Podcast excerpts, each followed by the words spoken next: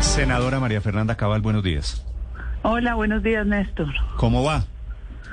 Bien, bien, ya organizándome para arrancar campaña de Senado. Le iba a preguntar cómo va la Tusa. no, sabe que yo no soy una persona entusada ni siquiera con los exnovios, Néstor. No, no, no le preguntaba exactamente por los exnovios. Pero lo yo le contestaba era de mi personalidad. Sí. No, no. Yo, yo tengo una madurez suficiente para aceptar eh, hechos, hechos, realidades y bueno, tengo capacidad de comprensión y ya hay que seguir para adelante con todo este proceso. Me da la impresión de que estamos hablando, que vale la pena que sepan los oyentes, de la conformación de listas del uribismo del Centro Democrático al Senado. Eh, ¿Quién va a encabezar finalmente? Porque sé que usted ha expresado su molestia en público, en privado, que no es eh, el doctor Uribe, Miguel Uribe Turbay, que es de momento el ungido, el elegido. ¿Cómo va ese proceso, doctora Cabal? Claro, le cuento. Eh, hubo reunión con el presidente Uribe, varios miembros del directorio y los precandidatos. Ahí volvimos a poner sobre la mesa la necesidad de unificación del partido.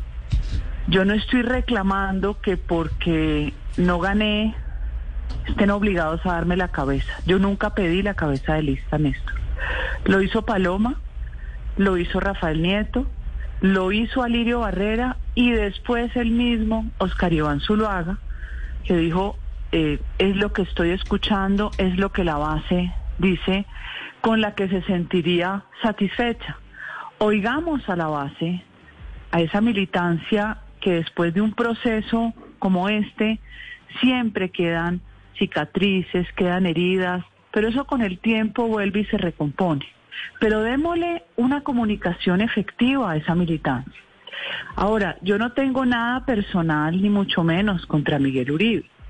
Lo cierto es, y lo he dicho públicamente y él lo sabe, es que llegar a encabezar lista de Senado cuando no ha estado aquí, si la intención es que recoja los votos de Bogotá, la propuesta es encabece la lista Cámara Bogotá. Pero él votó por el sí, viene del Partido Liberal y después en cambio radical y su jefe político ha sido Enrique Peñalosa. ¿Qué mensaje le estamos dando a una militancia combativa que ahora está eh, molesta si queremos volver a encauzar eh, para lograr unos objetivos? ¿Eso, ¿Eso está escrito en piedra? La, ¿La, posibilidad de que Miguel Uribe Turbay no sea cabeza de lista al Senado por el Centro Democrático se puede modificar? ¿O eso dependería únicamente de que el expresidente Uribe lo decidiera y lo está pensando? ¿Cuál es hoy la situación? Sí, es básicamente la decisión es del presidente Uribe porque él planteó que había empeñado su palabra. Y lo que yo le replico es que está muy bien que la palabra tenga un valor, pero los momentos políticos son distintos y hoy cambiaron y las circunstancias ameritan decisiones diferentes. Miguel Uribe puede entrar a la lista de Senado, pero ser la cabeza manda un mensaje. En eso estamos, igual. Si no soy la cabeza, no me importa, también voy a trabajar porque a mí me gusta estar en el puesto en el que esté, de pronto en el último o en el 10 como lo tuve la vez pasada. ¿La lista del Centro Democrático va a ser abierta o cerrada? Debe ser abierta. Sí, ¿y cuál es la diferencia si es abierta, ser primero o segundo? Porque el número uno te está dando un mensaje y el número uno de todas maneras tiene una capacidad de arrastrar muchos más votos. Nosotros necesitamos arrastrar más votos. Yo creo que en este momento tengo más capacidad de arrastrar votos que significan curules que lo que podría hacer Miguel Uribe. Pero dejémosle la decisión al presidente Uribe, la verdad tampoco me trasnocha, Néstor, y tampoco tengo tusa. Pero, pero usted le, le, gustó lo de la tusa, ¿no? Pero usted le dijo, usted le dijo a Uribe que usted quería encabezar. No, se lo dijo Paloma, se lo dijo Rafael, se lo dijeron los que estaban allí, incluso se lo dijeron en el momento de la lectura de los sobres. Y yo lo que esgrimí fueron argumentos. Los argumentos es cuál es el comunicado de una militancia con una necesidad de unidad.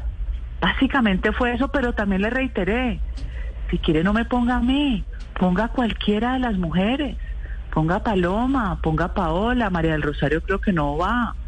Ponga una mujer, aquí que han dicho que el Centro Democrático es el partido que tiene mayor cantidad de mujeres, son mensajes que el público entiende y lee pero finalmente es decisión del presidente Uribe. pero senadora Cabal, si estamos de acuerdo en que es una lista abierta, el número, digamos, para usted no debe ser relevante, o, supongo, ¿es más simbólico o lo que está en juego aquí es la unidad del partido del Centro Democrático alrededor de, de unas diferentes percepciones?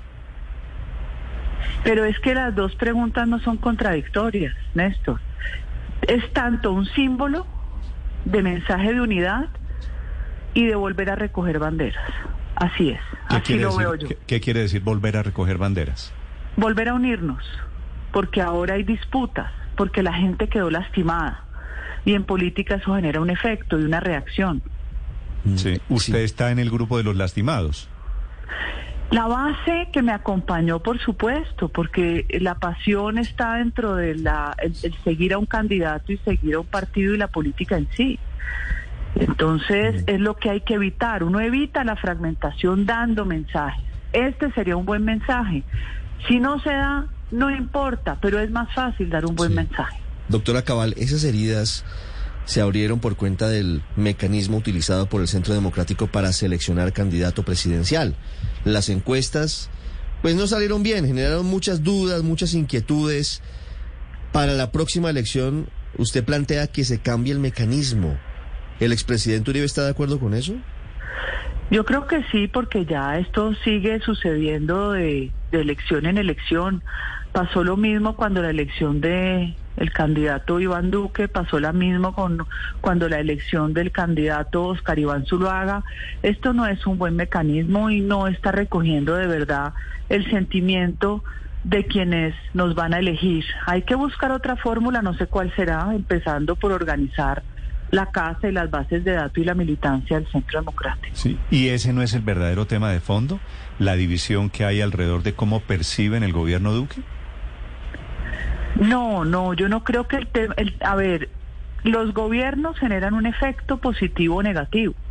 Y claro que hay una afectación, sí, en la marca partido. Es más fácil ser oposición que ser gobierno y aquí tuvimos dos problemas. Fuimos partido de gobierno sin ser partido de gobierno y esa ha sido mi crítica y pueden decir lo que quieran, que es que no le dieron burocracia, que es que no le dieron contratos, no. Uno gobierna con el partido que lo eligió y aquí no fue así y esa ha sido mi crítica desde el principio. O sea, usted nunca se sintió en el gobierno, nunca estuvo no, en el gobierno. pero en absoluto, ni siquiera con los proyectos de ley ni las promesas que se le dijeron a la gente, nada. Ahí, ahí hay una afectación porque usted necesita generar identidad en la base. Y esa identidad empezó a decir, bueno, ¿y aquí qué es lo que pasa? Eso es cierto. Sí, doctora, doctora Cabal, esa división es en términos, en términos, no sé si porcentuales, en términos de proporción, ¿de qué tamaño? ¿Quiénes están, digamos, en la inconformidad del día de hoy? No, no sabría decir en qué tamaño, pero es mucha, muy grande. Se ve y se siente en las redes sociales. Yo no había querido eh, salir eh, a volver a hablar del tema de las encuestas, los datos, el resultado pero la presión de las personas que dicen, bueno, diga algo, porque nosotros la acompañamos y ahora estamos viendo noticias y usted no dice nada. Ayer hice un en vivo eh, de más de una hora, se conectaron más de cuatro mil personas, hubo diez mil reproducciones en la primera media hora, y es darle claridad a las personas, que sientan confianza. Sí, aquí no ganamos, el método no fue el mejor, no hubo una entrega eficiente y clara, el partido tiene que hacer las exigencias debidas, yo ya no voy a volverme a referir a eso, mm. sigamos para adelante. Doctora Cabal, ¿usted y sus seguidores se sienten representados satisfactoriamente por Oscar Iván Zuluaga como candidato? Es que uno tiene eh, en el partido, eh, sobre todo, una, es más es una militancia en sí cuando yo estoy suscrita a un partido de unas banderas. Yo acompañé a Oscar Iván Zuluaga en todo momento hasta cuando le robaron el triunfo en el 2014. Posteriormente lo acompañamos en todo su proceso junto con José Félix, que ha sido muy amigo de él. Lo de ahora, el querer yo participar, fue más espontáneo que propio. Pero las competencias políticas dejan fracturas y yo aspiro que con el tiempo eso también se recomponga. Yo tengo que tener la obligación de estar en mi partido, no tengo por qué mirar a ver si acompaño a otros de la coalición. Ahora, si hubiera sido yo la escogida, yo no hubiera de entrada expresado mi deseo de una coalición. Yo primero me enfocaría en que mis ideas como candidato recogieran el mayor público posible, porque aquí las coaliciones sí muy buenas, ustedes se dan cuenta que a las coaliciones antes se hacían al final, aquí están al principio, y eso genera desconfianza del público. Es como decir, como no lo logramos, tenemos que juntarnos. ¿Juntarnos para qué? ¿Acaso cada uno no tiene un mérito propio? Nosotros queremos elegir personas, mm. no coaliciones. no digo que las coaliciones sean malas, pero en este momento yo tendría candidatura individual y después veré si me junto o no. Mm. Si me reuní con él. Sí, con Oscar Iván sí. Zuluaga. Sí. ¿Cuándo, ¿cuándo fue la reunión? Hace dos días nos reunimos. Él expresó eso, que era necesaria la coalición. ¿Le puedo preguntar dónde fue la reunión? ¿Y para qué me vas a preguntar eso? Porque yo sé dónde fue la reunión y quiero confirmarlo. Ay, pero entonces me, pasas al banquillo para ver si te digo la verdad o mentira. Al, al, banquillo no, porque quiero saber qué sentido tiene que ustedes se reúnan en la casa de un coronel acusado de falsos positivos. Pues esa es su forma de verlo. Yo la tengo, eh, yo tengo mi conocimiento sobre el proceso del coronel Hernán Mejía desde el inicio desde el inicio. Llevo más de 10 años conociendo su proceso y visitando. La reunión fue en la casa, en el apartamento del coronel Mejía. Claro que fue allí, porque el coronel Mejía ya tiene 467 mil firmas de su movimiento, primero la patria. Y la idea, que no es descartable, es que todas esas reservas y las familias de los activos también se sumen él por el momento no se va a sumar porque él quiere medir. Pero el coronel sé, sé que es sé que es un curioso candidato presidencial. No está condenado. No, no es curioso. más curiosos son los, los, más curiosos son los. Tiene una tiene una condena judicial. No, las condenas las tumbó la JEP para que vean esto. Y tres de los testigos que participaron en su condena hoy están condenados por falso testimonio. El tercero está en Estados Unidos. Curioso también. Que no, ha querido comparecer tampoco ante la JEP, pero además es una persona que está subyúdice, es realmente muy ¿Quién particular. no ha querido comparecer? ¿Quién no, ha querido comparecer? no, el coronel Figueroa, el testigo que está en Estados Unidos.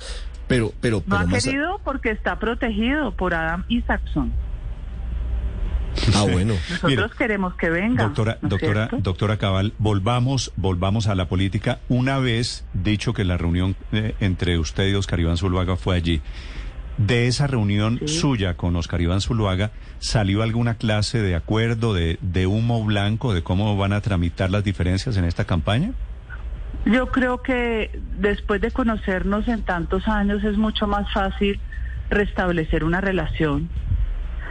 Hay una confianza de antaño. Ah, hubo un sistema que no fue el adecuado, desafortunadamente, no lo debe volver a utilizar el partido, pero sí hay, hay una distensión es cierto. Él eh, iba a salir a Valledupar, tiene otras reuniones para hacer, sé que se ha reunido con ediles de Bogotá, pero nosotros tenemos la obligación de asumir las banderas de un partido unido. Doctora Cavalli, volviendo a hablar de política de las elecciones del 2022, ¿cómo cree usted que queda el Centro Democrático con estos resentimientos, con estos incumplimientos que usted dice se, se originaron desde el gobierno? No queda bien, nos pone una tarea más dura, nos pone a caminar una, una montaña más empinada, es cierto, porque la gente pierde confianza de ver que tuvimos gobierno y no se hicieron muchas cosas o se hicieron otras en contravía. Y es volver a recuperar la confianza que creo que yo lo logré en mi campaña. Yo tengo una identidad clara, a mí no me da vergüenza decir lo que pienso, controvertir las opiniones diferentes. Eso se logró y eso hay que seguirlo sumando, que es el uribismo, es una gran masa. Acuérdense que el presidente Uribe salió con el 80% de popularidad de su segundo mandato. Hoy tiene menos, sí, pero ese 80% está en algún lado, se fue para dónde, hay que recoger el corazón de esas personas. Sí, senadora Cabal, una última pregunta. Puede que esté haciendo yo la lectura equivocada y puede que la realidad sea otra cosa, pero es la percepción que a mí me queda y el sabor en la boca que a mí me queda después de escucharla a usted con atención a lo largo de toda esta entrevista y en particular cuando usted dice que si el Centro Democrático es el partido de más mujeres, que por qué no una mujer cualquiera sea la que encabece la lista. ¿Está usted sintiéndose hoy por hoy víctima del machismo del Centro Democrático? No, no, lo, no, no podría decir que la consecuencia de la no decisión de encabezar lista, yo o cualquier mujer sea por machismo, no. Yo veo más que es un compromiso político. Yo alego que los momentos históricos cambian esos compromisos. Incluso le alego al mismo presidente Uribe que hay una sensación en el partido que es que se premia al advenedizo y se castiga al propio. Y además se lo dije, y se lo dije de forma de construir y de uno, de uno ser una crítica, no para señalar. Ese es el sentimiento de muchos. ¿Por qué no corregimos lo que viene pasando? Es la senadora María Fernanda Cabal, siempre sincera, siempre combativa, ahora hablando de las heridas, de la radiografía, de cómo queda el Centro Democrático después de la elección de su candidato, de su candidato presidencial.